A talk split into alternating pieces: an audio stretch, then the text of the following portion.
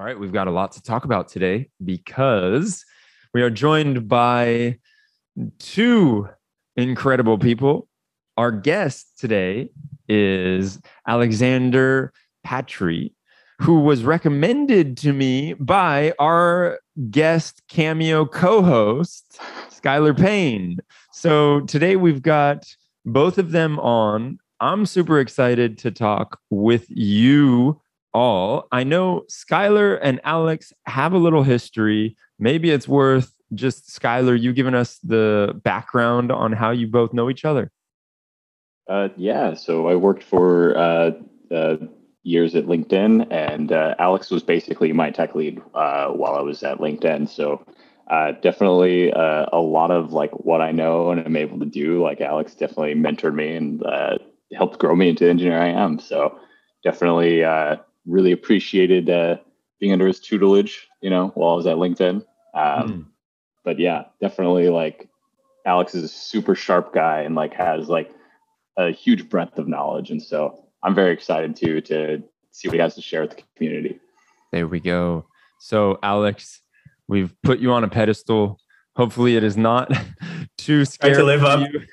yep, I'll try to live up to the expectations. There's only one way to go from here and uh, so basically man i know that we want to talk today like our, our full conversation is going to be like productivity and job search and job recommendations at linkedin and how you were doing machine learning with that. But before we get into all that i'd love to hear a little background about you. You're not from the us but now you're living in the us I, you speak french for some reason. Yes. why is that yes, so I'm a French Canadian. I'm from the the area of Montreal. Uh, I did my PhD in statistical machine translation there, completed in 2010, and uh, worked for around five years in, in a small startup on the name entity recognition and, and, information extraction. And at some point, the LinkedIn recruiters reached out on LinkedIn and said, "Hey, do you want to work with us?" So I was uh, I, I, started those conversation and, and seven years ago I, I moved uh, in the Bay Area and it was the, the start of my American life. That's so meta that LinkedIn recruiters reached out to you on LinkedIn and now we're going to be talking about job search and job recommendation. Uh, so the I think the main thing that I want to know about is this story that you put and we talked about before what happened? Where where were you at? Because you described like a transformation and this pain that you were going through at linkedin. Maybe skylar was there for that? I don't know. It might have yes. been yeah? So talk to us about the before. Yeah so so i started to work uh, with the talent and careers ai three years ago and uh, when I joined, at least for job recommendation, uh, we were at the end of our growth cycle. So we had models that worked for us well for a while, uh, linear models that were huge to train. We were able to have a couple of these models at once, but it was hard to scale and have more machine learning engineers contribute to them. Um, those large linear models with random effects. So we had part of the model trains for each member, part of the model trained for each jobs and we needed this thing to be retrained daily because this is how we did personalization with those custom uh, customized model. Um, the operational costs started to grow as we had more engineers working on those models. So if you have just two or three models that are huge that you retrain daily and you experiment with, it's kind of okay. But when you want to have a dozen models, which was our goal there, things started to to fall apart at some point. So we wanted to retrain dailies, and our flows on the grid started to take more than a day to run. So some things didn't add up. So we were in constant uh, nurturing and, and uh, of these flows to make sure that they were finishing in time and that everything w- was working well. Uh, and, and it, it, had a huge uh, operational cost for us. Hmm. You remember those days, Skylar? Yeah, yeah, definitely remember them very fondly. You know, I think like uh, you know, experimental bandwidth is always like a huge uh, problem and bottleneck. You know, we have so many engineers and so many talented people with so many great ideas but like at the end of the day if you can only be testing you know one or two things at a time uh, like you, a lot of success really comes down to how many times at bat do you have? And uh, yeah so definitely this was a time period where we're really focusing on like how do we improve that experimental bandwidth. And there's something else that you mentioned alex that for me it felt huge is the feedback that you were getting from the users and then like how that went into the after, I guess. But maybe we should we should talk about like what the transformation arc looked yep. like and Sounds how good. that so, played out. Yeah, let, us go there. So uh, Scatter was a key piece in this in this effort. So at this time, we knew that our, our productivity wasn't where it was supposed to be. We knew that some of our modeling decisions were highly coupled with, with those outcomes. And in the background, there was a, an effort that was linked LinkedIn wide to say, okay, how do we make our engineers more productive? So Scatter and I jumped on this bandwagon and we started to think about, okay, how can we deploy more of these models? How can we uh, increase our experimentation bandwidth?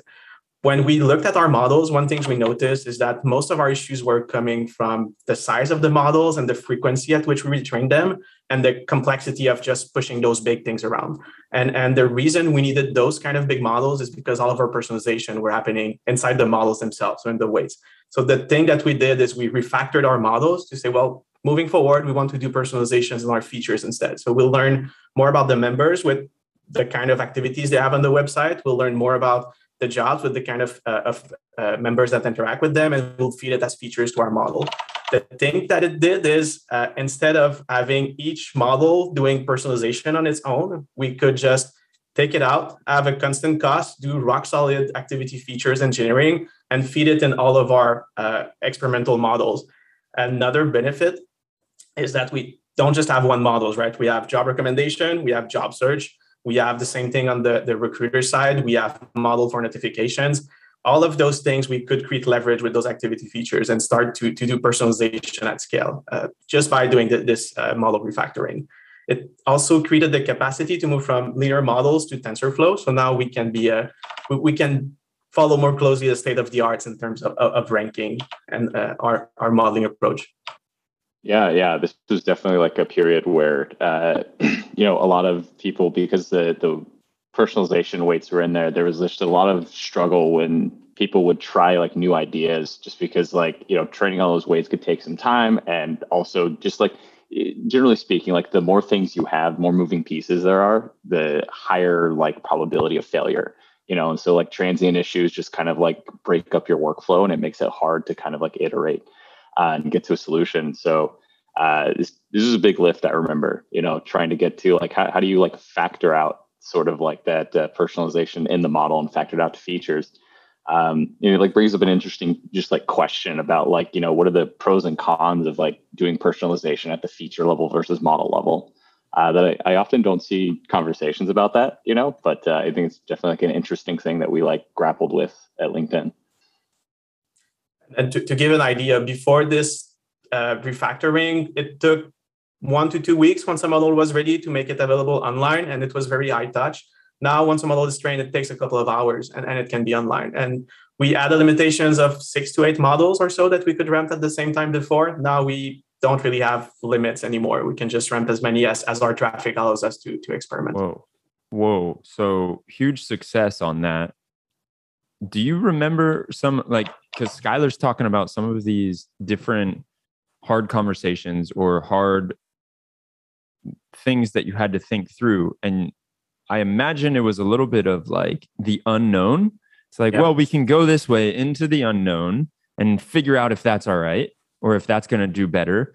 Or we can try to optimize what we have just a little bit better and get incremental or menial uh, increases were there other hard conversations like that that you had that led to a significant increase and this like this jump that you're talking about um I th- things came to, together. I, I, think you mentioned it. It was a high risk, right? We were all nervous. It took us a year to get from we have those huge model to we have our TensorFlow model that are much more lightweight. So there was a lot of anxiety during this transition, and and uh, the, the other engineers uh, leading this this transition uh, were very careful to make like small wins along the way, just validating things and and and being cautious to make sure that we were making the right decision. So once we made the decision to pivot this way, uh, there were many people that were skeptics that we could do what we wanted to do. So we just needed to convince ourselves and, and to convince other people that was the right thing to do. So it, it's more those kinds of, of, of mitigation that we had to deal with. Yeah. Yeah, LinkedIn, you know, I, I recall like had a pretty much a big history with using like these large personalized models. And so like there had been like already a lot of infrastructure built around it uh, a lot of success obviously like using these.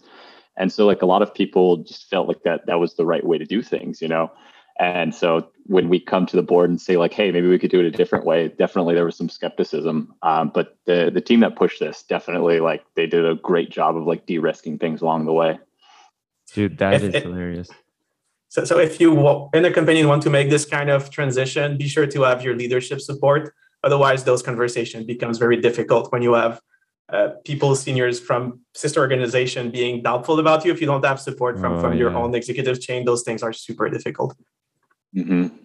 I think that's so that's so interesting how it's like you had this huge model and it was obviously it had a lot of bottlenecks and you're coming to the higher up saying, look, we want to change it because of XYZ.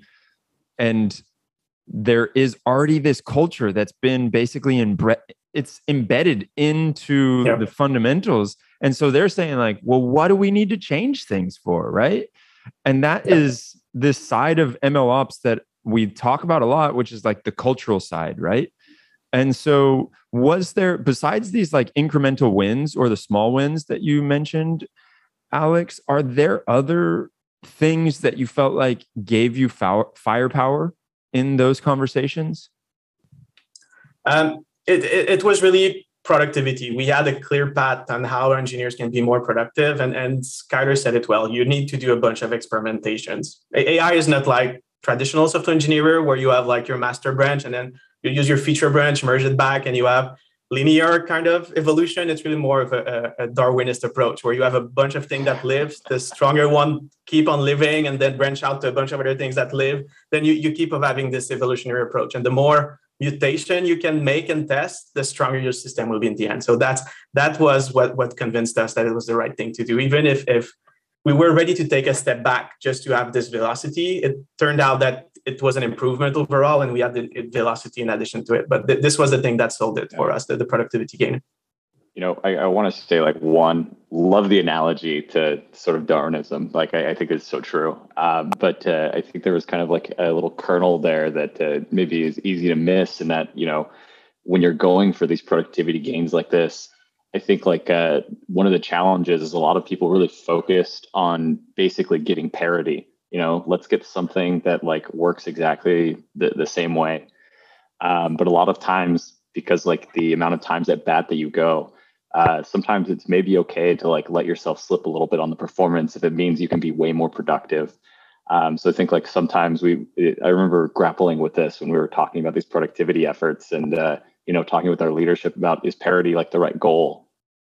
And so interesting that you say that because I visualize you ever play like the video games where they show the and you look at the athlete and it shows like what they're good in, right? And it has like the mm-hmm. circle and yeah. then they have like a 99 over here and whatever stat and then down here it's a little less but over here it's better and so I was kind of visualizing that where you're taking one of these players and then going to another one and saying, well, it's okay if this accuracy or this is not as high because we're gaining over here in this stat. And so yeah. it makes complete sense. Yeah, yeah, exactly. It's a it's a question of, of trade-off in the end. And and we we learned the kind of trade-off we want to do and we've we've been successful with optimizing for for productivities and and uh, letting our, our engineers innovate from, from the bottom. So there's something else that you said that I thought was fascinating, and that's how machine learning engineers don't produce code. They produce yeah. knowledge through experimentation. Yeah. Can you dive into that one and talk to us about that? Yeah, I think I'll piggyback on the the evolutionary metaphor I, I did uh, before the, the goal of machine learning engineers is not to come up with like some Java or C++ code and say, okay, I'm done with this piece and I need to have some some some latency and things like that. The, the, the goal is it's never done machine learning if you're in the big company at least. Your models are always evolving. So you're not thinking about the end state, you're just thinking about what's my next step and, and how I can I, I can make those things um, make those things evolve. Um, so so means that you need each time you run an experiment you even if you don't lift your metrics if you learn something new that help you inform the other step you're, you're still at a win there. So you just need to acknowledge that the the goal of each experiment while you want to lift metric is really to gather knowledge better understand your problem and keep pushing and keep iterating and keep learning and, and keep making the ecosystem uh, better. So that is that, that like just begs the question of how can you make it so you're not the only one that knows that information? Like you do these things and you have all this great information in your head. Like what do you how do you create a central repository for that? That's a good question. Right now i'm trying to tackle this. I, don't have a good uh, answer yet. So there's a lot of tribal knowledge at least in, in my group where when you someone talks about something, someone will come up and say, "Oh yeah, we tried this a couple of years ago. These are the results." I don't have documentation to point it to you, but this is what I remember from this thing. And and often devel devils in the details. So the way you did something, even the same idea, you can execute it in many ways, right? And sometimes only a subset is successful. So keeping track of, of these details is is a uh, is important. Um, I think it's a place where academics did really good. Uh, what I see, at least in in the in, in my group in the industry, we're, we're not super good. We're like a Markovian process. We remember the last state, we plan the next one, and then we forget everything that came before. So I'm still trying to figure this one out. I'm, I'm uh, happy to get a suggestion from people who are successful at that. You know, like uh, on that topic, I, I haven't tried implementing this myself, but I've uh, talked to a lot of people who've uh, talked about this with some success. Uh, I think this is like popularized by Microsoft, but they have like this team data science process uh, that kind of like has a sort of like process for like uh, having basically shareable results at like every stage of the process. I think there's still like a discoverability problem to solve yep. there of like, you know, how do people find the things? Um, but at least like this gives a hint at like what is maybe the, the structure. Um, so that might be something to look at. Uh, but yeah, that's great. Uh, you know, so we talked uh, a little bit about sort of uh, all this experimentation that ML engineers need to do. And one of the things you mentioned, sort of like in the brief, uh, was that user complaints are kind of like a useful source of like understanding like what needs to change. Can you maybe like just describe that that process? Like how, how do we go from user complaints to what do we do for the model?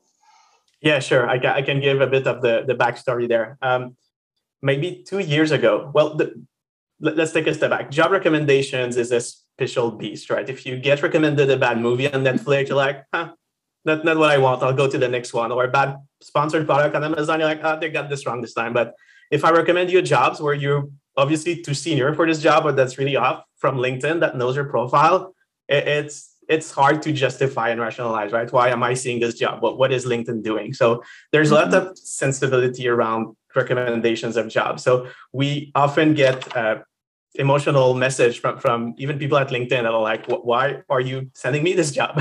And we're like looking at the job and we, why are we sending you this job? And that, that that's what we call facepalm jobs at, at uh, in, in our group. So th- there's this notion of there was a too many face palms for what we were comfortable with a couple of years ago. So we started to look at, okay, uh, how can we deal with it? We've tried it for a while. And the state we were at is facepalm can come from maybe it's a candidate selection problem? Because why was it selected in the first place? Maybe it's a feature problem. Why is this feature this value? Maybe it's a ranking problem. Why is it higher instead of lower in the results? And what happened is when a new issue come up people will just send it to each other right? And it was hard to get accountability on why is it happening and then how do we fix it? So the first thing that that i did when we started to tackle this problem is just say okay I made a decision. All of the issues with facepalm are candidate selection problem, and this is the lens we'll look at it. It's not 100% right, but at least it gives us uh, a way to have uh, actionable insights on how we can fix facepalm. Uh, going forward, was, that, that also means that the same team was answering to all of those complaints, uh, and just starting to investigate and say, okay, what happened in candidate selection that led to this results being uh, being returned? There was a bit of pushback at first. So when I started this process, the team took me in a room and said, well, we'll be doing that with all of our times, right? There's nothing else we'll have time to do but investigate issues. Um, so, so there was a culture change to address as well. So what I did is I just said, okay, I'll take the first month and I'll, I'll, see what it looks like, how we can streamline, how we can set expectations.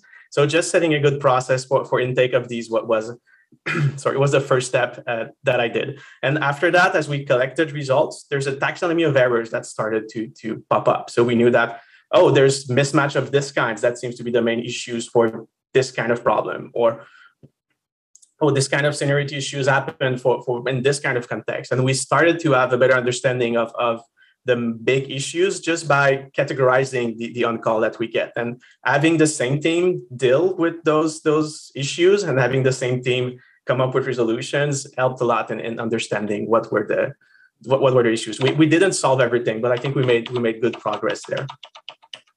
Yeah, that's uh, yeah, that, that's super great. So it's like, uh, but it, this I I love hearing this uh, at the start of the journey. And I mean, when this started, I, I was still at LinkedIn, you know. So so yeah. I, I remember these times and whatnot. Um, Wait, when and, this uh, started, sorry to cut you off, Skylar, but yeah, did I hear this right?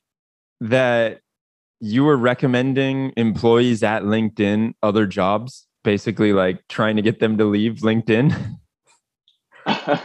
I yeah, that, that that that actually happens. Like every every everybody that goes to LinkedIn, right, gets can get job gets recommendations.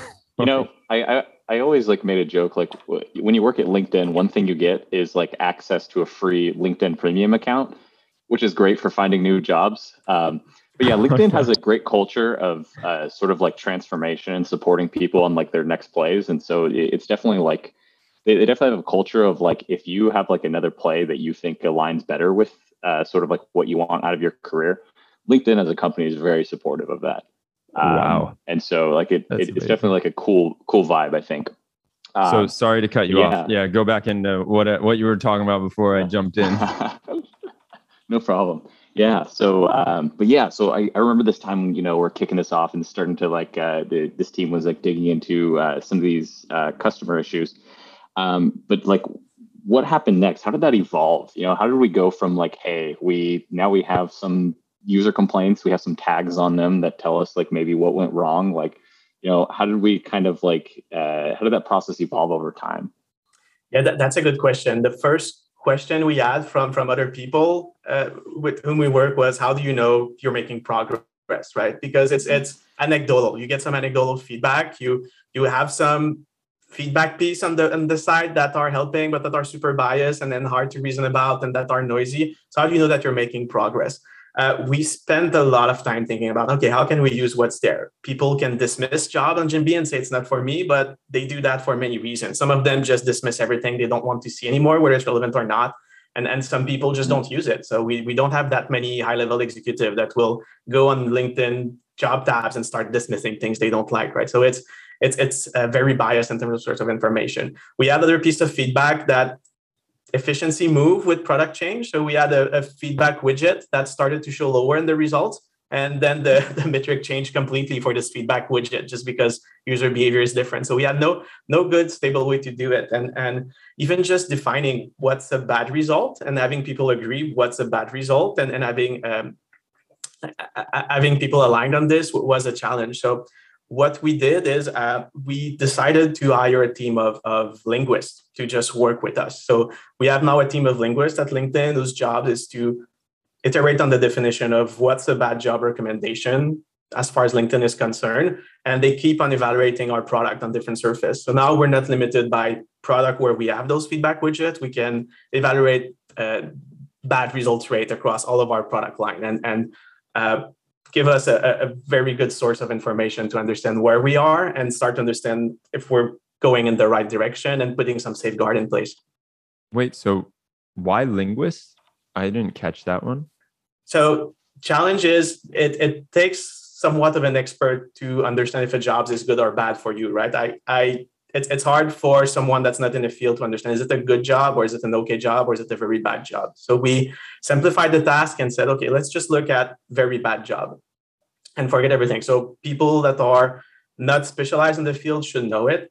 Uh, then you have the choice of crowdsourcing or having an internal team of people dedicated to it. Uh, we given that we didn't even have good annotation guidelines a good taxonomy of kind of errors that we wanted to look into uh, the, the, linguists were, were, very helpful there because that's their bread and butter, trying to conceptualize uh, those taxonomies. So, what kind of bad job do we get? and and having some tools to know are we aligned on our definition and are we always answering the same thing in the same con- context and and are we uh, yeah inter annotator agreements those kind of things so they can take on all of this process and and keep improving it and and uh, giving us good insights and and uh, having a high quality process yeah, so that, it's worth it's worth noting that uh, you know LinkedIn. This isn't the only like team of linguists that are at LinkedIn. Um, LinkedIn has like a ah, very robust knowledge graph, and uh, linguists like work very closely with machine learning engineers to like define like what do the taxonomies of the various types of entities that we deal with at LinkedIn, like companies and titles and skills, et cetera. Um, and you know it, even in my time at LinkedIn, you could see how like our the robustness and complexity of our understanding of these concepts like evolved uh, as like linguists iterated on it. Um, so it's very cool to hear that we're doing that for like bad job recommendations as well. So we we yeah, it, it's been helpful. Our challenge now is how do we scale this so we can't ask all linguists annotate millions of, of examples. So at least we can have checkpoint and know like each month how good we're doing now we're, we're looking our next step is how do we use this kernel of knowledge and try to operationalize it? And when we run experiment we can have indicators of, of whether we're getting better or worse in terms of, of bad recommendations. So if i'm understanding this correctly it went from like the before was really these huge models and you weren't really sure if they were giving the right job recommendations and you had to not only transform the technical side of these models to make them something smaller and easier to iterate on, easier to train, and easier to deploy, but then you also had to make sure that that ground truth or what it was predicting was a much better fit. So there was much more than just this like technical side of the the model. It was also the I mean I guess it still is tech, but but like bringing in the linguists and having to do that on this seems like something that is for me i guess is it doesn't seem like it is a technical side. It seems like a very creative thing. And i guess at linkedin it's more common uh, use case because they are using linguists in other areas. Is there other stuff that had to happen? Like the before seems like probably so far away to you, Alex. But then, was there other transformations that that happened? Because uh, it's like a 3D full on transformation here, not just like one thing going from a, a, large model to a smaller model, but you're also bringing in uh, these linguists. What else happened? Yeah. Um, let's see. So, so the linguists are, are j- just one last thing on the linguists. We we have a lot of signal on LinkedIn on what's a good job, right? If you apply on a job, we have a good understanding that you probably like this job. If you save it, same thing. It's just negative signals. We had a big gap there. So this is where uh, linguists can help us understand all of those unlabeled data. How good are we there? And, and how much of these are very bad results that we want to avoid. In, in terms of transformation that we went through, um, a big one for us um, has been thinking about what we want to optimize in terms of metric. So that, that there's a couple of years ago we're looking okay let's try to grow the number of, uh, of, of, job applications as much as we can. And if you just go for it directly what happens is that the good models would keep the very good jobs and the good jobs would act as hub for all of the applications. So you would have like a couple of jobs with thousands of applicants and a bunch of jobs with not that many applicants and, and not enough to be successful. Um, so when we looked at it we said well maybe it's not applications that we should optimize for. So we started to think okay how can we change the objective of our model so that we're more aligned with matching people and making hiring happens instead of just looking at those top funnel signals like job applications. So that, that's another big change that's still in progress, but that we're making to make a, to, to make our model better. And it, it it's until you look at the data and you see what happens, it's hard to to uh, to, to see this mm-hmm. problem coming. Yeah, I would love to dig into that and some some of the challenges a little bit because uh, I, I, recall, you know, uh, before jobs started kind of like really digging into this and focusing on it, uh, we did a similar thing on the the recruiter side. Um, you know, when I first started at LinkedIn, we were very focused on optimizing for whether a recruiter messages somebody. But you know, at the end of the day, if we want people to get hired, we need like to make sure there's two way interest. You know, um, but you know, some of the challenges we faced are uh, you have much less of that. You know, you, you have a lot of clicks, you have m- fewer messages sent, you have fewer messages accepted. Um, and LinkedIn luckily has some concept of like you can accept or decline a message from a recruiter, and so we we were able to use that. Um, but definitely, I remember there was huge cultural challenges. You know, just of uh, lots of people have different opinions about like what the right thing should be. Um, and then also there's problems of like bias and sparsity, et cetera, like in the downstream things that you might care about. So uh, how, do you, how do you go about solving these? Yeah, that, that, that's a good question. So if you the, the lower you go down the funnel, vis- LinkedIn doesn't have visibility on everything, right? We have visibility on when you apply on a job. After that, it's a bit, we have some mechanism in place to get visibility on part of the, the, the, the, the labels, but it's noisy and it's not complete. So using that directly as a label is not, is not something that we, uh, we thought was the best way to go about. So uh, what we started looking into is trying to train models to have a distinction between this is a good apply, we think this is a good job application, we think this is a bad job application. Using other signals, we added LinkedIn. And after that, we can take the output of this model and tell our ranking model like this is the quality of this apply, this is the quality of this other apply. Try to optimize for overall quality uh, in, in the list of results. So this this and direct modeling of, of good versus bad applies is, is where we're uh, we're going there. Yeah, yeah, that, that that's great, and uh, that makes a lot of sense. Um, were there any? Was there any like pushback or like people that disagreed on like that being like a, you know, I, I, imagine somebody might feel like, hey, this isn't like a ground truth label. We're now like generating labels out of models. Like, uh, was anybody like uh, dissenting, and you know, how, how did you work around that and or, or convince them?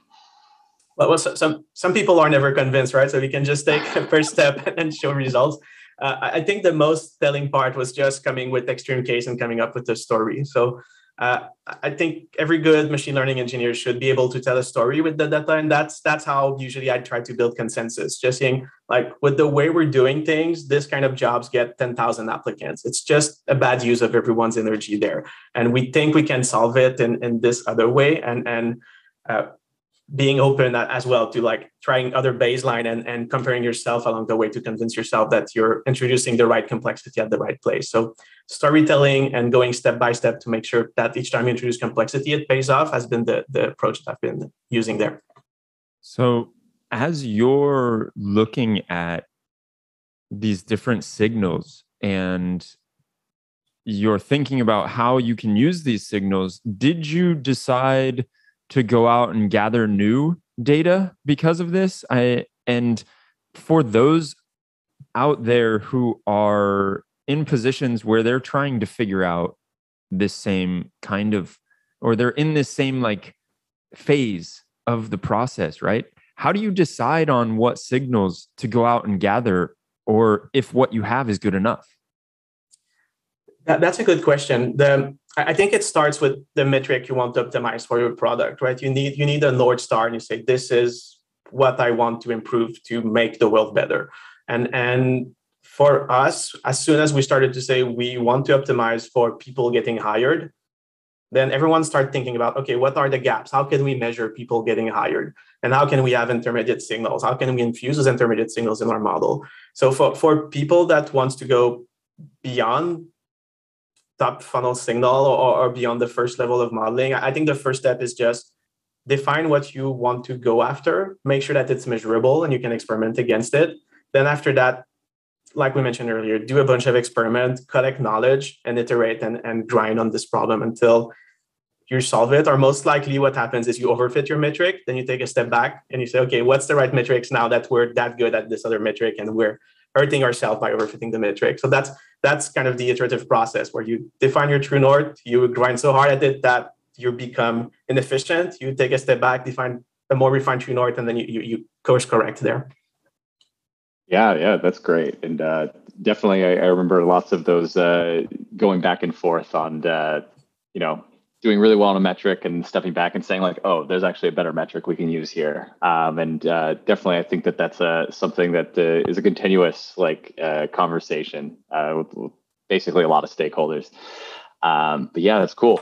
So one of the thing you mentioned in the brief that I'm kind of curious about uh, and somewhat related to this because you know you have lots of machine learning engineers. Uh, they they all know what their north star is, and this is the thing we're going to optimize. And you know, obviously, a lot of brilliant people uh, on the team uh, have lots of great ideas that they want to try. Um, but sometimes there can be like a little bit of friction of like getting that into production. And you know, one thing you said in this brief is that modeling decisions need to be taken into the context of infrastructure and the engineers that support them, and vice versa. Can you maybe just like unpack that a bit? What do you What do you mean by that? Yeah, so so it comes back to our your model, right? If you have large models and you say, "Oh, I have this huge metrics win," and you just think about your next step, it might seem a good decision. But one thing that we've started doing in our team is saying, "Okay, let's not just start to think one step ahead. Let's start to think five steps ahead, and how can we continue building upon what we're doing?" So now, each time that there's a design review, we I, am one of my litmus tests of is it a good design is I know that you'll be able to iterate like for the next three to four months on this thing. You'll be able to experiment, to learn and improve, and you'll be able to be productive with, with this design. So that's that's a way at least to optimize for the infrastructure that you have available to you. Make sure that you can push those those new models and you can can be productive there. You we we when we do big changes like the one I mentioned earlier, moving from large model to smaller TensorFlow model, so some of it came as well with, with our infrastructure partners and just discussing okay this is part of the model deployment that's difficult for us. We can optimize it only so far and speaking with ML engineers and this is like how we deploy our model. This is complex. There's many steps and and there's only so much we, we can optimize it. Then you start to think okay how do i remove frictions in all of these things? And and this is where the info that you're using um, make a big difference. Yeah definitely. Uh, are, are there cases that you can remember, examples you can remember where like maybe we didn't think about that infra and uh, it maybe resulted in like a letdown or you know uh, a failure that we could have prevented? Um, yeah, there's there, there's one, one recent thing that happened where uh, one thing we do at LinkedIn is uh, online when we train our model offline we try to reproduce the feature value that we have online. So we kind of rebuild our snapshot of the world at, at inference time. It means that we have two code paths to generate each features. One of them is uh, offline in our grid and the other one is online when we do actual inference and one thing we learned recently is that uh, caching feature caching and feature timeout are hard to predict. And if you don't monitor them, you'll end up with a lot of inconsistencies. So just being aware that, oh, my feature are cached. What does it mean if I try to do real-time features update? How do I do that? And and oh, there's higher chance of feature being missing online because there's timeout and there's cache miss and all of those things versus offline where everything is available because you, you already have the, the status of the world. So we've went through this line of thinking about okay, how can we at least make sure that we monitor those things and and that we uh, we make our model more robust to uh, to to Definitely. those incidents happening. Yeah, uh, you know, just to kind of like connect this to things that I work on now, I, I do a lot of uh, machine learning on like mobile sense data, and uh, one of the things I often see people do uh, mistakenly is essentially you train a model on like some date range of data, but like a lot of data comes in late, and so like, you might not have access to that like in in real time. Uh, and so you definitely like have a train serve skew issue there uh, if you aren't careful. Oh, that's so good. Yeah, that's so interesting. And that kind of stuff you don't realize until you try it, right? And then you see that, oh, why is it not working? What's going on? And then you have to dig in and see. So, uh, one of my favorite things to ask people, Alex, when they come on here is war stories and since we kind of are getting into it with that question that Skylar just asked, do you have any war stories or potentially like a model gone rogue story or something that you can share with us so that hopefully we don't repeat your same mistakes and we can learn so, through your you know, pain? You know the thing that comes to mind when he asked that, Alex? Yeah. Remember the the issue with HDFS where like oh that was a fun one. so so there, there all of we have two HDFS clusters at, at, at, LinkedIn, one for production and one for dev. And, and most source of truth for for um, uh, our production flow is the production clusters, and there there's a bunch of data in there that that's hosted. And there was a, a, an infrastructure issue at some point, and we a lot of the data that was there just started missing and everyone was was running around and into okay how do we get our data back from the other clusters and how do we how do we make it work and it, it's it it's hard to send terabytes of data over the internet in a couple of minutes so a lot of synchronization was there. So that that that was a, a fun time. So since then we, have put some uh, some redundancy in place at linkedin and we're working to make sure that at least our critical flows are not affected by this kind of issues. And another one that I'll share is, is when I joined LinkedIn six years ago, was working on groups and send, if you receive emails from groups at LinkedIn, I'm, I'm guilty of some of them. Uh, I, am sorry about that. But um, we were sending emails and uh, all of our metrics started to tank after refactor. I'm like, okay, what's happening? What, why, why are we spiraling down in our metrics?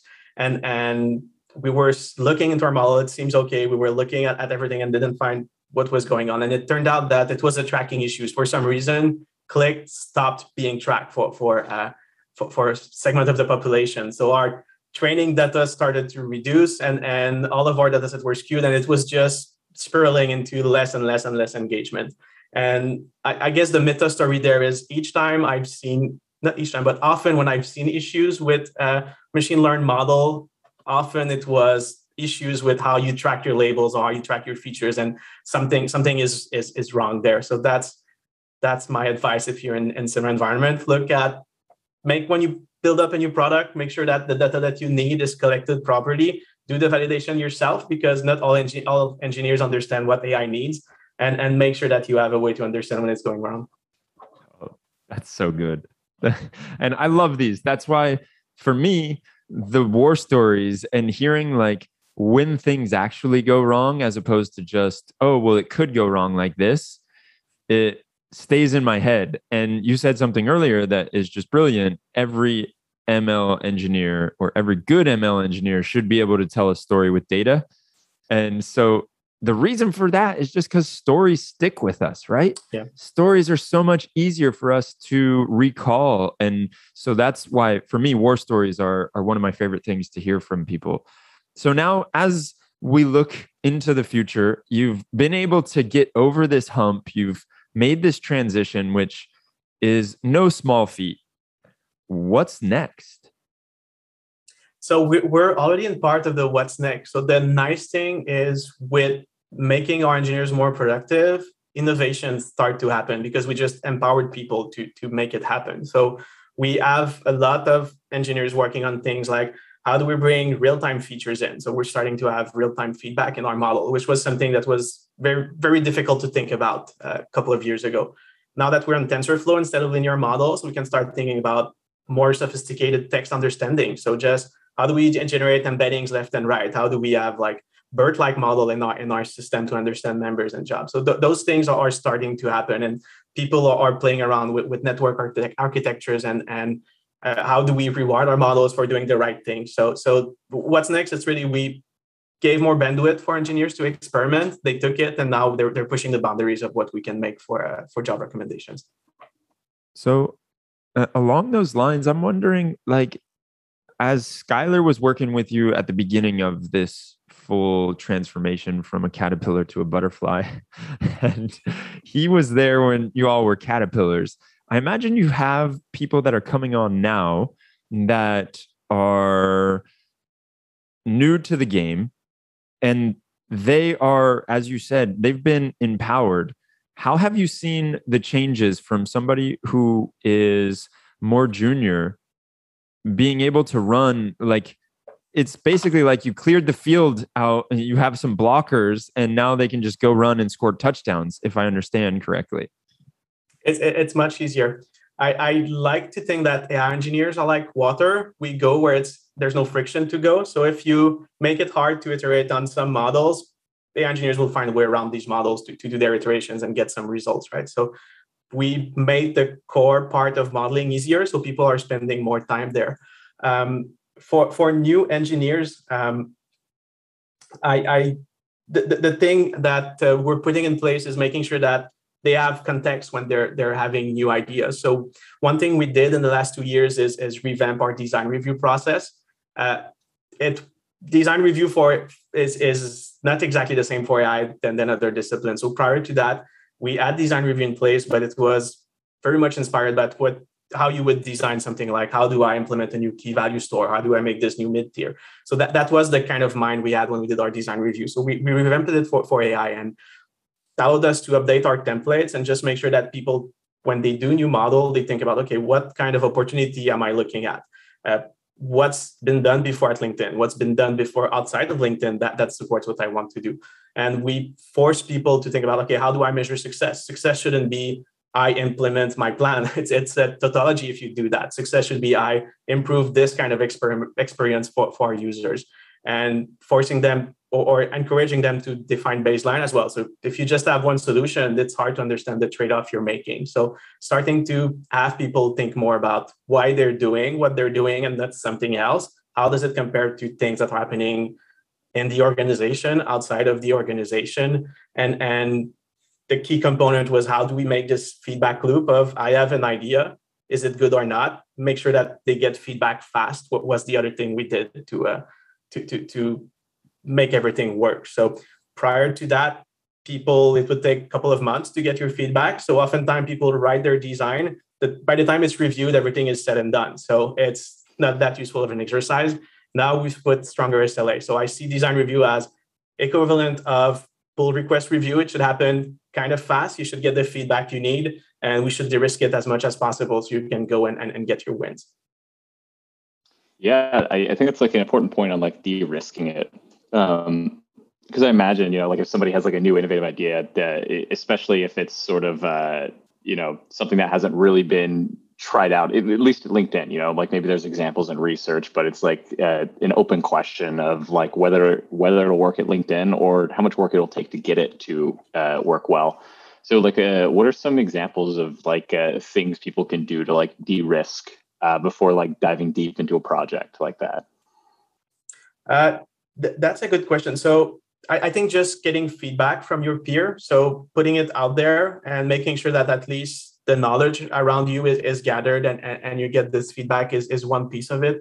The second thing I like to do is try to get the end-to-end together as fast as possible. So you, you have the complete feedback loop and you can have a better understanding of, of what's the weakest part.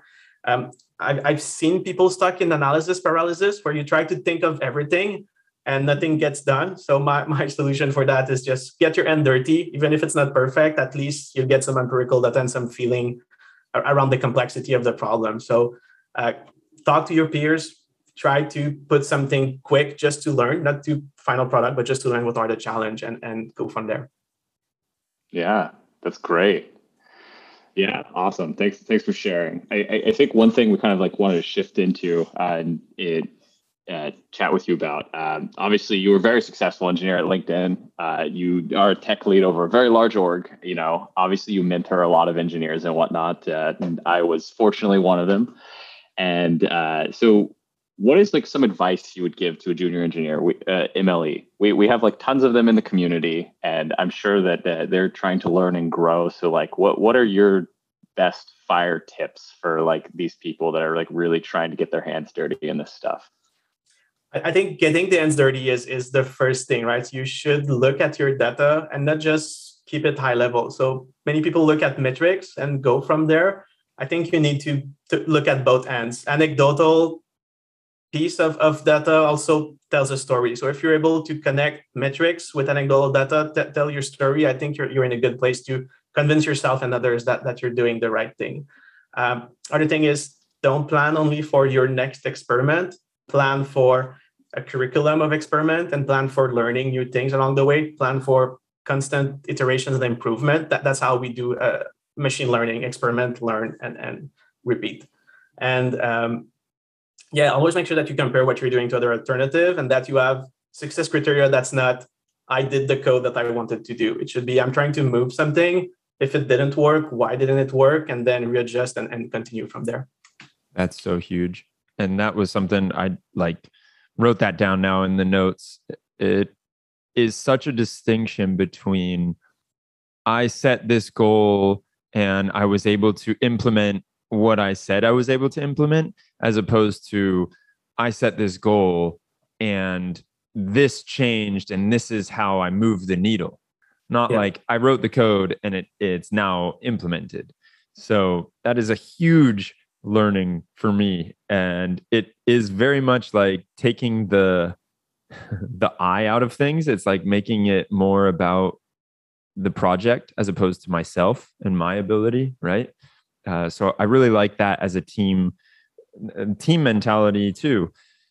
I think we're coming to the end. Is there any question that or anything that you would have liked to have talked about that we didn't get to? Anything else that you want to mention no i think we covered it all and i just want to reemphasize it, it your work is not yourself so try to detach yourself from it try to be as critical as you can. It, it's okay for an experiment to not work. It's not a reflection of your failure it's just you learn something and you move on so should be comfortable with with those learning that didn't result in, in, in the model that you ran. And your team is hiring linguists uh, I don't know how many linguists we're hiring these days, but we're always hiring uh, ML engineers. So uh, there you go. So if anyone wants to go on. and work with Alex, he's always hiring ML engineers. You heard it straight from him. Yeah, this has been awesome and highly recommended to work with Alex. By the way, thanks, Connor. That's it. That's uh, where Skylar was trained in the the deep arts, the dark arts of the ML engineer. So this is all this has been awesome, man. Like there are probably 20 quotes that I could pull out of here and will recycle and will reuse in other conversations that I have to make myself sound smart and like I know what I'm talking about. so I appreciate this so much. Thanks a lot for the opportunity. It was nice uh, discussing with you. Awesome. Thanks. We'll see you later. And if anyone is still listening, give us a like and drop a comment, all that good stuff. Share and subscribe. You can reach out to us on the MLOps community Slack. We're there. Thanks for listening. See you all later.